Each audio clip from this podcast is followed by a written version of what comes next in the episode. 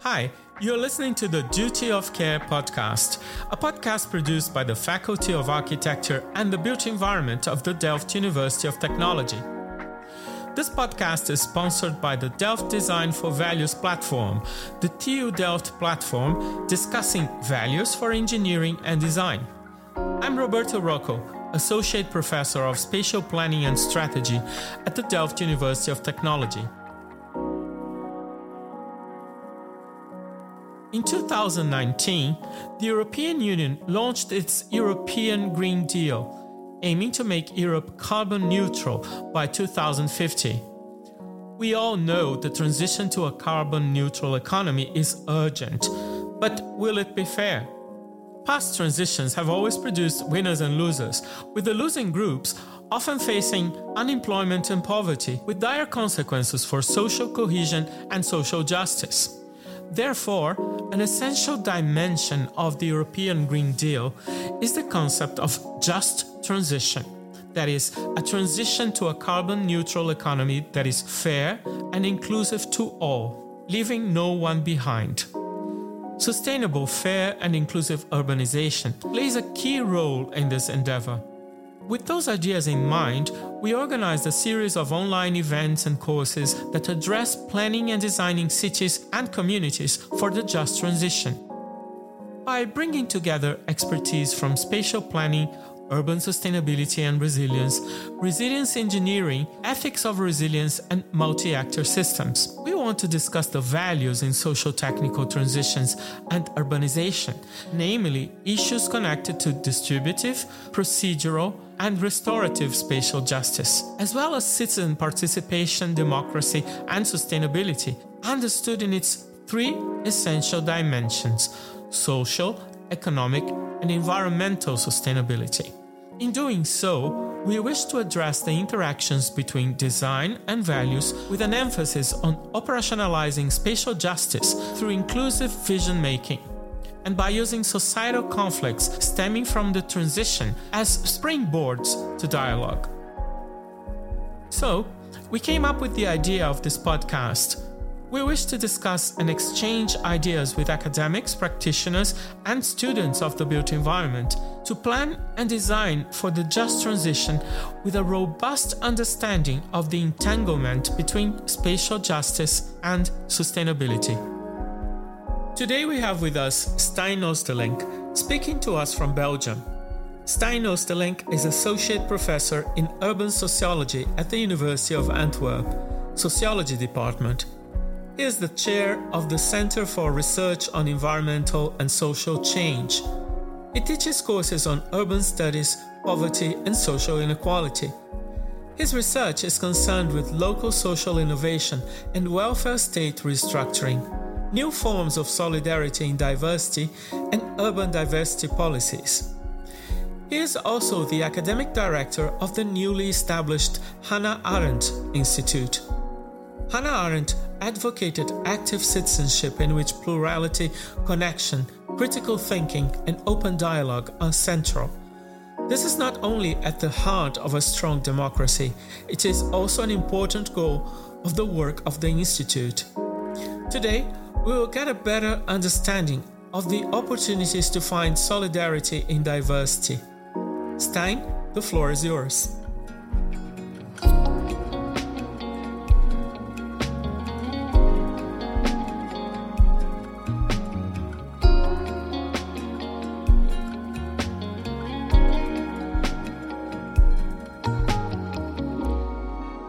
And so I've been asked to talk about uh, solidarity in, in diversity. And I have to stress um, that I'm talking from a very specific position. I, I, talk on the basis of research which we carried out in, in Belgium. Uh, I'm currently speaking from the city of Ghent in Belgium.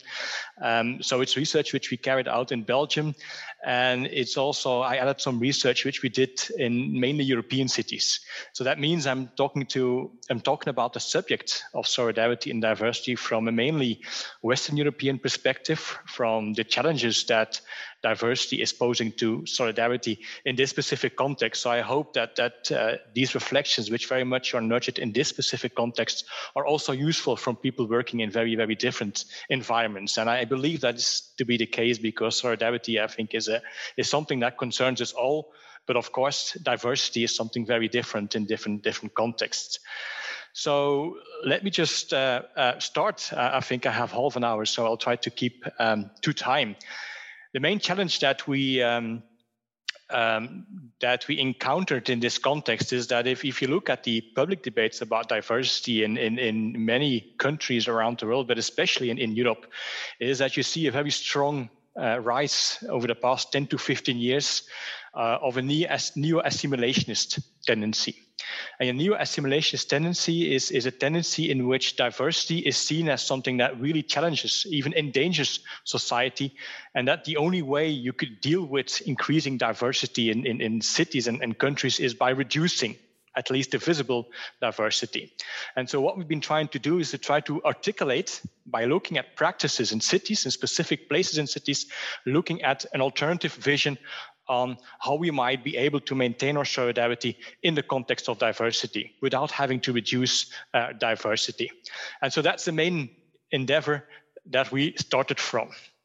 So, in the DIVERCITIES Project, which was a, a project which was coordinated by the late Ronald van Kempen uh, from uh, Utrecht University, uh, we actually studied um, diversity policies diversity initiatives from the bottom up in 13 cities, mainly European cities, but also involving, I think, Toronto uh, outside of, of Europe.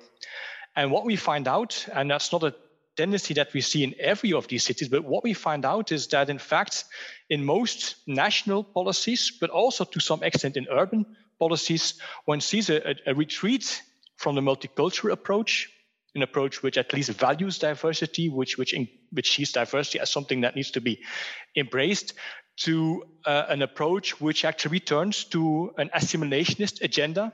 And of course, assimilationism is, is, a, ter- is a term which heavy uh, and dark historical overtones. But in fact, what assimilationism means is that the only way to live uh, to live and to organize societies is by reducing the diversity which is present there. And we do see in various degrees, in various different ways, a return to an agenda which says we need to downplay diversity, especially visible religious forms of diversity. We need to downplay diversity to make living together in national states, but also to some extent in urban societies possible. At the same time, when we look in detail at these cities and at what citizens, what different civil society organizations do in this context, we also see a variety of initiatives of governance arrangements that try to promote diversity. So we don't see this clear tendency towards assimilationism, which is quite clear on many national policy agendas in, in, in, in established welfare states. We, we don't see the same thing happening to the same extent on the urban level. Quite to the contrary, we see a variety of approaches some of which are clearly following an assimilationist agenda, but others who are clearly focusing on an anti-racist agenda, an intersectional agenda, a, decolon- a decolonializing agenda, a more traditional multicultural approach. So on the local level, one sees a diversity of initiatives, which mostly reflect a more positive approach to diversity. And is this um, tension, contradiction between a clear return to an assimilationist agenda on the national level and a much bigger diversity of arrangements, of governance arrangements around diversity on the local urban level that made us think that perhaps by looking closer at what's happening in, in cities, what's, what we see in, in many of these European cities, perhaps there is a more, more positive approach to diversity and to the possibility of solidarity and diversity, which we can actually identify and try to articulate. So we tried to articulate in this project, which involved not just me, but a lot of different researchers at different universities in, in, in Belgium. Um, we looked at alternatives to neo-assimilationism. And the basic question which we, which we put forward is, is it possible to organize solidarity in diversity? And our starting point is, is a concern which is, I think, widely documented in the literature. One only has to uh, consult uh, people like Robert Putnam, for example, and his social capital approach, uh, the work of Ruud Koopmans and others that actually show a concern that formal and informal mechanisms of solidarity in established welfare state, and then I highlight that we're thinking from an established welfare state perspective here. So the concern that the formal and informal mechanisms of solidarity are actually challenged by the increasing ethnic and cultural diversities in many societies. Now, I'm not going to problematize the word diversity here. Not because that is not useful, it clearly is. And we clearly have seen over the past decades many critical perspectives on what diversity is and when diversity becomes something that challenges society. I mean, there's a decolonial perspective, there is a, an intersectional perspective, an anti-racist perspective, and so on. But I'm not going to, I'm going to bracket this literature here by saying that actually in general, regardless of how diversity is conceived, in fact, formal and informal mechanisms of solidarity seems to suffer from increasing ethnic and cultural diversity. Solidarity is a difficult term. It's a term which is used over and over again, and, and we all think that we think what it means. Uh, but in fact, if you dig a little deeper, it is not an easy concept to, to, to, def, to define and to operationalize. When we discuss solidarity here, or when I use the term solidarity here, I, I refer to the phenomenon of the willingness of people to share resources with each other. So the willingness to share time, money, space, whatever people have as a resource to share that with one another. So solidarity is about sharing and redistributing of resources. Now, the reason why people want to do so is because they feel they share something. They may share the group to which they feel they belong, so they may have a, a kind of group loyalty but they may also share a fate or feel that they share a kind of future with each other. So the sharing of resources, the redistribution of resources is always done on the basis of the idea that people feel that they have something in common, something that they share. And of course, there are lots of disagreements about what exactly it is that they share. So our aim here is to, to, to identify new forms of solidarity which go well together with ethnic and cultural diversity. So forms of solidarity which are not challenged by ethnic and cultural diversity. And we feel that in order to do so, these forms of solidarity need, need to be innovative. They need to have something new because the traditional established forms of solidarity do not seem to go well together with the increasing ethnic and cultural diversity in our societies. And it's a point I'm going to detail, I'm going to support and elaborate in the next, um, next few minutes. And we're very much inspired by a quote of Zygmunt Bauman here, who at one point uh, wrote not so long ago uh, that in fact, in multiple ways, and he expresses it very beautifully, he says, in multiple ways, the word solidarity is patiently looking for flesh which it could become, and it won't stop seeking eagerly and passionately until it succeeds. So basically, he's, he's trying to explain here that solidarity is, is as a concept is, is, is, is as relevant to society as it has ever been, but it lacks a bit of flesh. Society has been changing, and solidarity has, been, has to be taught anew. And that's exactly the kind of challenge that we undertook in a research project which was called DieGem, and hence the logo at the bottom of, of, of, the, of the screen. Now, this is our attempt to kind of summarize um, some a lot of classical work in sociology on the notion of solidarity. So I'm not going to explain this whole um, table here, but basically, what I want to say that in, in, in sociology, which I think is is a science of solidarity. Solidarity is the core term which has been theorized by sociology.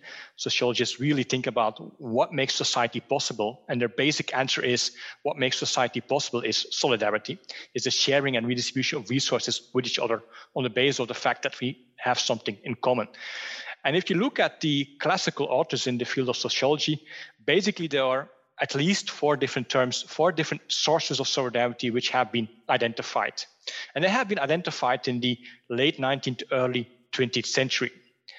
The first source of solidarity is an awareness of interdependence. The idea here is that because we live in complex societies in which we have a, a large division of labor, we all do different things during the day uh, in order to uh, earn a living. And the fact that we are aware that we need each other. We need to be able to put our children in uh, at school, so we need teachers. We need to have bakers that bake bread, otherwise we have to bake it ourselves. We have to be, have people who teach students, so we have to have people building roads. So we have an elaborate division of labor in our society. That's typical for modern capitalist societies. And that the fact that we are aware that we need each other in order to, maintain, to, to be able to do whatever we want to do, that that awareness makes us uh, willing to be in solidarity with each other. So we are aware of the collective benefits of the fact that every, everybody can specialize in whatever he or she uh, feels uh, he or she is doing best. The fact that we are aware of these collective benefits creates a system in which we are able to uh, to be in solidarity with one another. So this awareness of interdependence is one source of solidarity. Another source of solidarity are shared norms and values. The idea that we are all integrated in moral terms in a society, mostly a nation state. And the idea, whether that's right or wrong, that's another matter, but at least the imagination that we live in that society, that we are belonging to that specific nation state, that we're morally integrated in that group, and that with this group, at least we have the perception that we share norms and values, that we have a similar outlook on life, that we have a shared history through which these norms and values were nurtured, and that this gives us an outlook on the present and the future. That in itself is, of course, a very powerful uh, driver of uh, solidarity. And it's also this form of solidarity which is very much the driver and the basic framework on which assimilation, uh, the assimilation perspective is based. Yet another form of solidarity is nurtured through struggle having a shared enemy, having shared interests, and somebody who threatens these interests and mobilize to get your way, to get uh, to get uh, uh, to win the struggle. That, of course, is also a very uh, powerful way of mobilizing solidarity. Of course, if you have a shared enemy, it means that solidarity does not extend to that enemy. It means that somebody or some group is always excluded from that, that it's, it's, it's a more exclusionary form of solidarity. But it's a very powerful motor of nurturing solidarity in societies. One can only think about the labor class movement or a movement for racial justice and so on. These are movements that are nurturing strong forms of solidarity by singling out a shared enemy. And a fourth form of solidarity which was more popular in, in US urban sociology, is the is and it's also much more on the micro level than the other forms, which are more macro level forms of solidarity, is encounter. And the idea here was, and it's the idea of the classical uh, urban sociology of the Chicago School, that in fact, by having informal social interaction with strangers in cities, small and informal social interaction, that also nurtures some forms of solidarity something that in the current literature is often called conviviality. The idea that we know how to live with strangers in public space, we know how to deal with others in public transport, in public space, in in in in the uh, common areas of apartment blocks, and so on. So these small and lo- local interactions with strangers, which never go really deep, that is of course also a source of a more light form of solidarity. Now, these four forms of solidarity are as relevant, we believe, as ever in nurturing solidarity. However, the spatial and temporal framework in which they have been used to nurture solidarity, that is something we have to rethink. In order to understand this point, we have to have a, a, a small, uh, a small historical uh, overview, and that historical overview is, of course, very much informed by, by our European positionality in, in this whole debate. In fact, what has, what has happened in Europe from the late 19th from the late uh, last decades of the 19th century onwards. Up until the uh, let's say 1970s and 1980s is we have organized solidarity. We have institutionalized solidarity in welfare state institutions to a level which is unprecedented. So we have levels of redistribution in some established welfare states which are close to one third of gdp which is without historical precedent. So in fact these or, or societies have very strong forms of solidarity. Of course, redistribution is not always from the rich to the poor. Often it is, but not always. But at least the levels of this redistribution and the way this has been institutionalized in established welfare state is without historical precedent. And our understanding, the way we have conceived and developed solidarity is very much informed by this history of the welfare state. Now, the history of the welfare state, and that's a crucial point, we cannot understand the history of the welfare state and the way it has been trying to organize solidarity without looking at nation state formation. And in fact, nation state formation, the creation of the idea that you belong to a, a rather homogeneous ethnic and cultural group who has the right to have its own state, That idea, the idea of nation state formation and the idea of welfare state development, is completely tied up, at least in the European context. And so what has happened is, is that small initiatives of sharing resources, of redistributing resources, which began to pop up in the high days of industrial capitalism, in cities, in neighborhoods, in all kind of locations. These small forms of sharing resources, of protecting people against illness, of, of helping people who are unemployed, or helping helping people who um, uh, who are too old to work, and so on. All these small initiatives have, over the course of the 20th century, been gradually centralized, and they have been effectively nationalized. And with nationalized, I mean they have been organized on the national level. So all these local forms of solidarity in the 19th century, in the early 20th century, which erupted, which emerged as a response to the uh, destructive market forces that were unleashed by industrial capitalism, have effectively centralized and nationalized in established welfare states. And they have also been secularized because many of them were of a Christian origin, and they have been bureaucratized. So we've seen a gradual centralization and a nationalization of solidarity. And so what one sees is a social insurance system, which is effectively the, the application of the idea of interdependence. People contribute when they are at work, and they can uh, fall back on that solidarity whenever they're out of work because they're too ill to work or too old to work or they're too young to work. Then they can draw on benefits from that social insurance system. So it's a way of pooling risks. It's a way of organizing interdependency uh, in our society. So you see the inter- interdependence at work here as a source of solidarity. At the same time, the welfare state is also the result of a social struggle. A social struggle that has been waged by trade unions, mainly organized at the national level, but certainly also a struggle on the geopolitical front. It's a struggle against communism. If it wasn't for the danger of communism, we probably wouldn't have had that much welfare state in the western part of the world. So there's also a struggle here, which was a very powerful source of solidarity.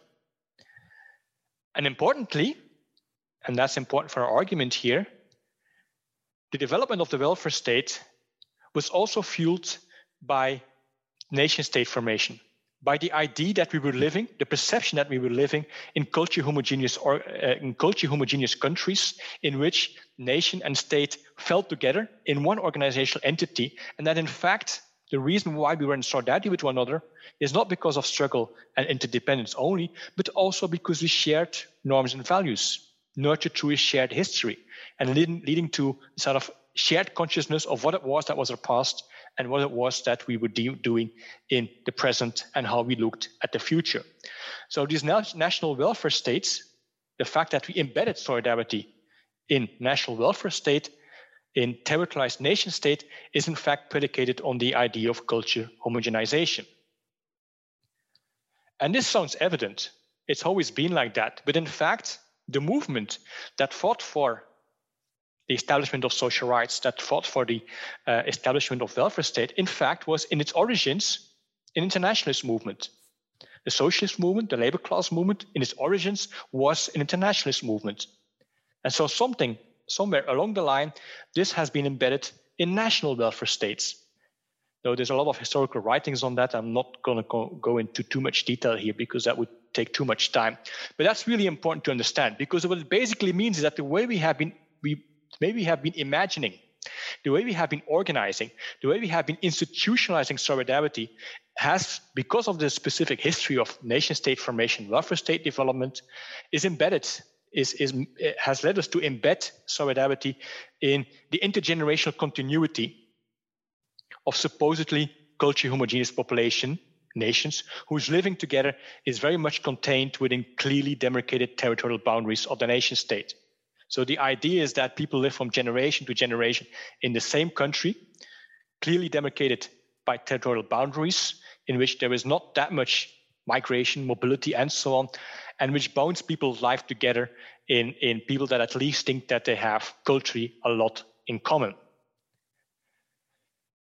However, and that's how we come to the urban level, migration and increasing ethnic and cultural diversity in many countries, not just in Europe, not just in Western countries, but around the world, have been undermining this very idea of the nation state.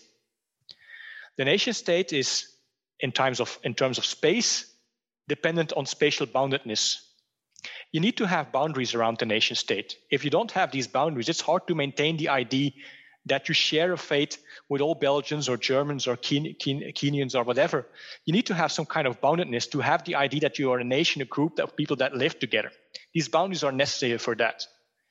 And of course, that's exactly the spatial condition for solidarity, which is exactly undermined by increasing migration, by the increasing penetration and mobility across boundaries.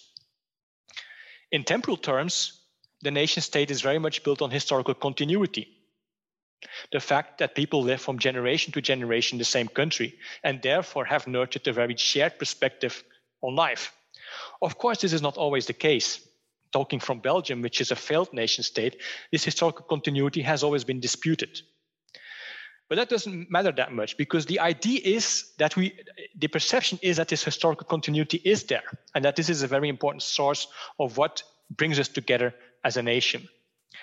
And so, this historical continuity and the spatial boundaries of the nation state, which very much are spatial and temporal conditions under which we can organize solidarity in welfare states, this is crucially challenged by ethnic and cultural diversity.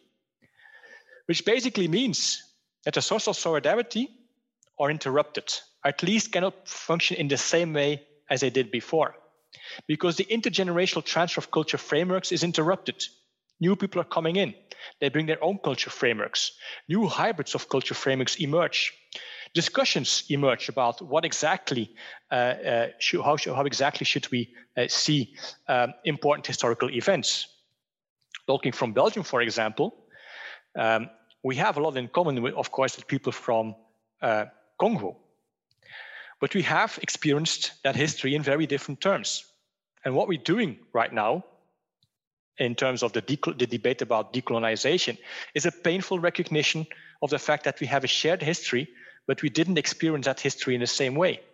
And we have to come to terms with what it is that we did in that history although most people that are now living, of course, have, have not been involved in any direct way. So this intergenerational transfer of culture framework is no longer a source of solidarity. In fact, it has become a source of division. It divides societies. It creates painful debates, uh, difficult debates, difficult struggles, and so on. So this intergenerational continuity is no longer there, and in fact has become a source of division rather than solidarity. The interdependence is also not working properly as a source of solidarity because in many countries we see an overrepresentation of ethnic and cultural minorities in, of course, in, in, in for example, the unemployment statistics. No, you can think about a lot of reasons for that. And so I am not putting the blame on any group here. But this awareness, the awareness of that this is the case, actually leads many people to say, well, in fact, the solidarity is not working properly because the interdependence is not there. If people are un- in unemployment, they're actually not really contributing to uh, the social security system. So how can there be interdependence? So this overrepresentation, the difficulties many countries experience in integrating uh, newcomers in their labor market, in their in their employment system, actually leads to interdependence uh, weakening as a source of solidarity. And the same is true for struggle. And this is sometimes referred to as a progressive's dilemma in social struggle, for example, by people like Nancy Fraser. Because in fact, the struggle in the late 19th century, early 20th century looked a little bit easier. It was mainly a source of economic, it was mainly a struggle for economic redistribution. Of course, this is a, this is a huge simplification because in fact, the reason why this, this struggle looked so simple, at least from, from a distance, is because we because there was an active repression of the, all kind of uh, identities, gender identities, racial identities, and so on. But at least the struggle looked a bit easier at these times. Today, it's not just about economic redistribution, it's also about cultural rec- recognition and political representation, which means that the struggle has also become more difficult as a sort of solidarity because we also have internal debates about what is it that is important economic redistribution cultural recognition how much cultural recognition how does that ref- how does it relate to economic redistribution so again um, economic redistribution has become, uh, of struggle has become a more difficult source of solidarity. So, what do we do in this context? And I'm slowly moving towards the urban level, the urban scale. In fact, culture assimilation although it is tried over and over again by all kind of nation states and also by some um, urban governments, is not going to work. And if it's going to work, it's going to be hugely exclusionary because many cities have become minority majority cities. In fact, there is no culture majority, at least not in demographic terms. In terms of political power, there often still is a culture majority, but at least in demographic terms, there is no clear majority, culture majority in many cities. They have become a city of minorities. So any attempt to impose a majority culture will exclude large segments of the population. So that's not a really that's not really a direction we want to take. Robert Putnam has been proposing a more inclusive trajectory. He says, and he points out the history of the United States, which I think he he he says, well, in fact, what we have been doing in the United States is we created a novel one out of a diverse many. Out of all this migrant community who came to the US in the many preceding centuries, out of all these many, we have constructed a novel one. And we can do this again, he says. We can create more encompassing national identities. Of course, that leaves out the fact that this history of creating a novel one has been quite a, a repressive one. I mean, at least the original population of the United States has not been properly integrated in that, or at least not in, on equal terms. But again, you could see on the long term how this could work. We would have long debates with each other about what exactly it is that we share, and we could create a novel one out of a diverse many population that find themselves in a specific territory. But that again, that is predicated on the idea of reconstructing historical continuity. Let's try to have, let's try to create a common history again. And let's do this through repeated social interaction across ethnic and cultural lines. And perhaps it could work on the long term. You could see that maybe that could work on the long term and maybe in a more inclusive way than the United States has done uh, up until now, because the Black Lives Matter movement, of course, shows that this history was maybe not as successful as Putnam suggests here. But you could see how could, this could be working on the long term. However, what are we to do as urban practitioners, as urban scholars today, in the here and now? We can't really wait. We can't really uh, wait for another couple of, of, of, of generations to end up there. We need to be able to interfere in the here and now. And that's where we have been trying to articulate. Uh, so we did research in a lot of uh, places in cities. And we were trying to see how do they try to create solidarities on these local in these local urban places. How are they able to create solidarities in diversity? And in fact, it all comes down to reflection about what you share. We cannot share history because our history divides us very often because we don't really share that history. And we really don't share culture frameworks also. At least we cannot assume that we, that we share this. We need to talk about this. And these debates and these, these conversations will take a long time and will often be painful discussions. And so we need to find something else that we share, something that is a lower that is that is lower threshold, that doesn't require uh, the same thing, the same shared history, the same culture frameworks.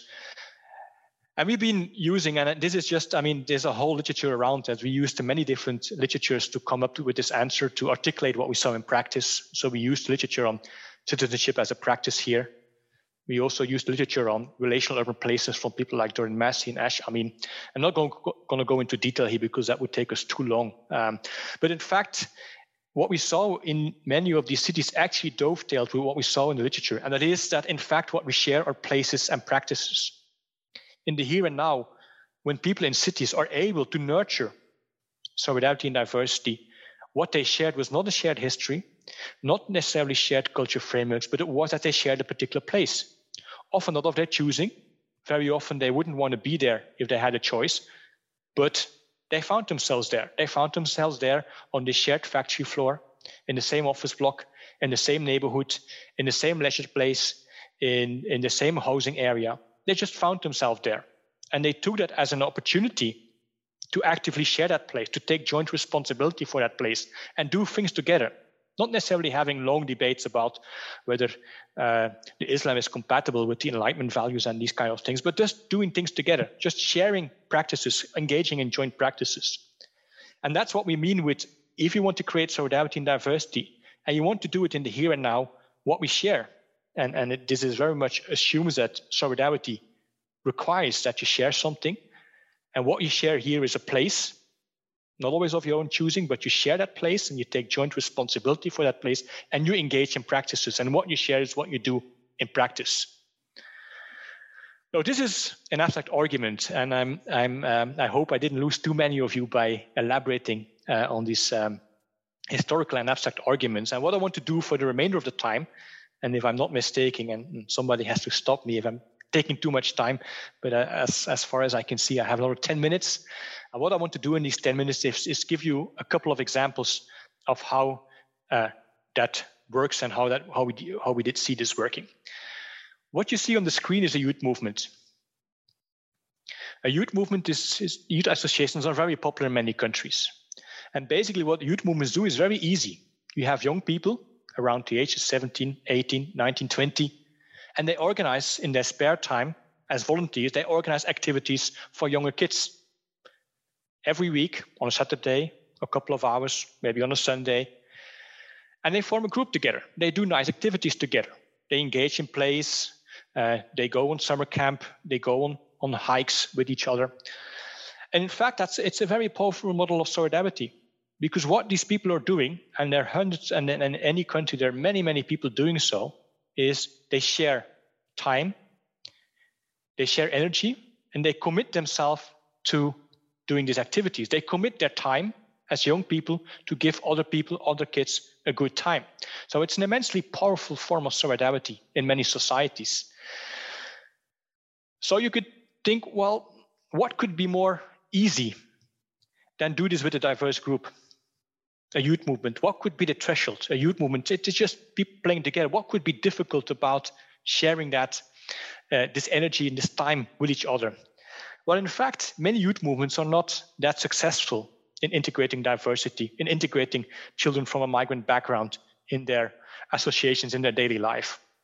And so we wondered how come? How come it is so difficult for youth movements to integrate diversity? It looks low threshold, it's leisure time activities, there's not much asked from people.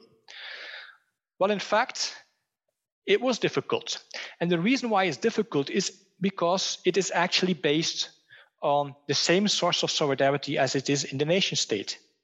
Because how these things happen is that this, these youngsters who commit themselves often do so because they have been to the youth movement themselves as children. And the reason they went to the youth movement as children is because their parents went there too. And their parents explained to them what people in youth movements do and why it's nice to have that. And why you're expected then, if you become older, to also engage and spend some volunteer time to organize activities for children. So it's a model of organizing solidarity, which is very much based on historical continuity.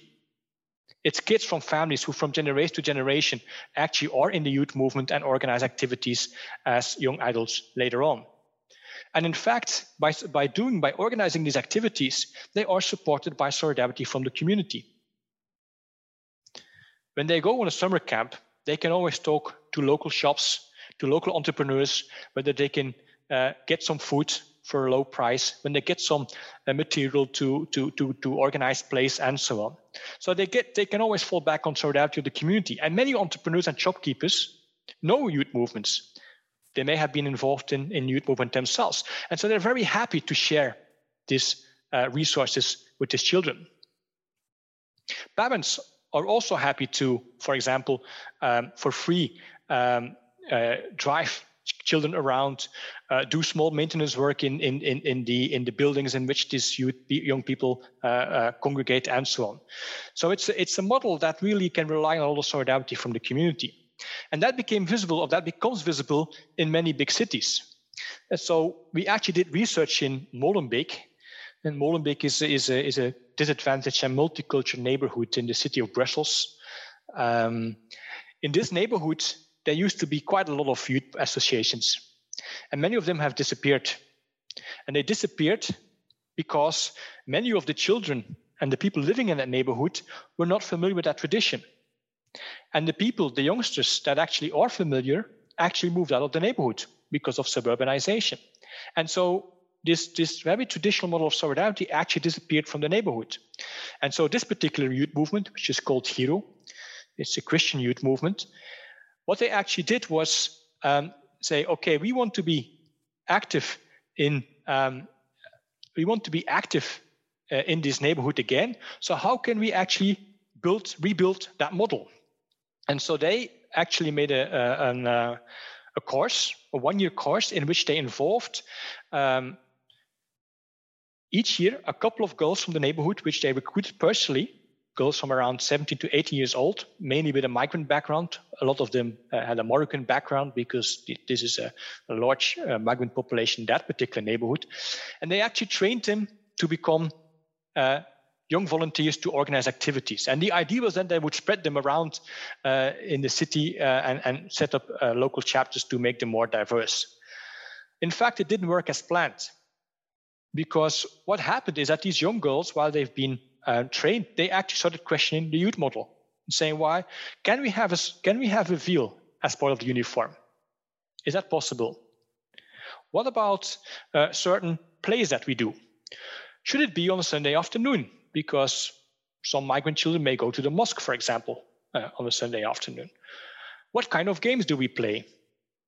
All kind of activities which were traditional for uh, the Chiro, which they were trying to question and say, well, maybe this is not necessary. Maybe we can do other activities.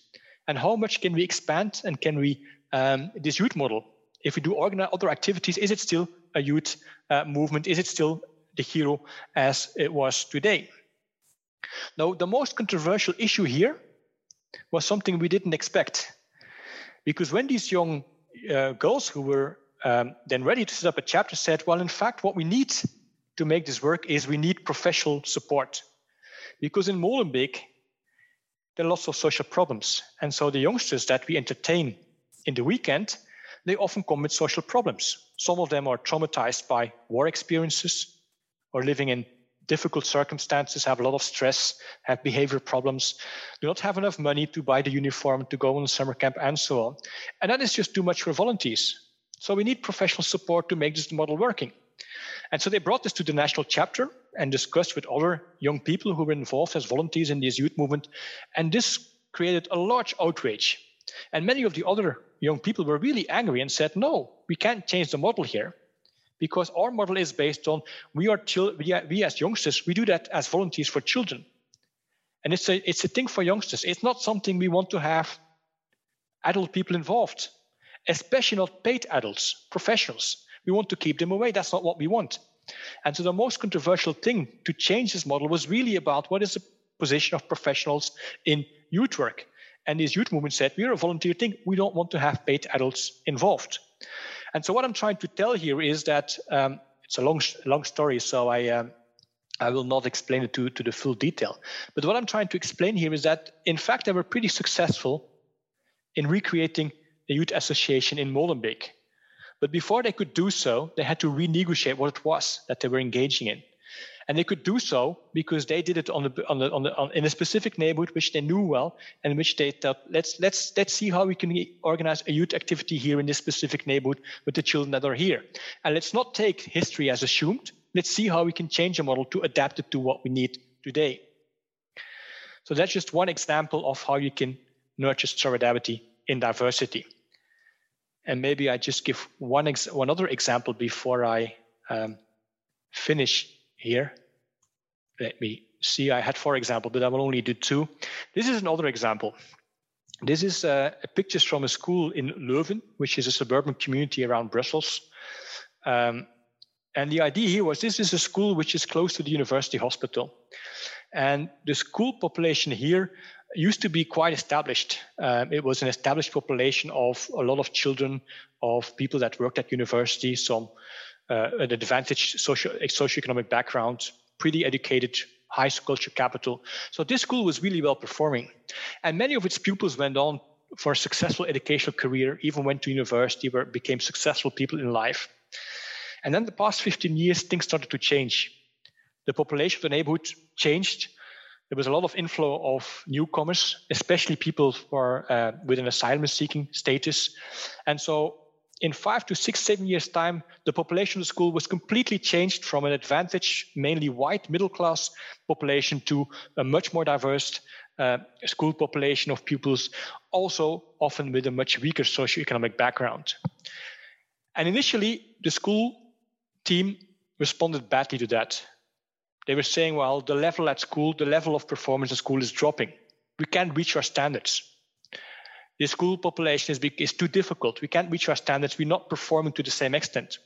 So, in fact, what they were doing is they were looking at history and saying, well, we can only do so as a team we can only do whatever we do if we can maintain the same standards, if we can do as it has been done in the history of that school. And so what happened is, is that the actual solidarity, bonds of solidarity, which you always have in a school between teachers and children, at least in well-performing school, actually eroded. And a growing distance emerged between students, uh, between the, the, the, teachers and the pupils. They didn't recognize themselves anymore in the pupils. They didn't know what these people were. They didn't sort of felt that they that they belonged together anymore. And there was a lot of nostalgia to a past of when the school was performing well.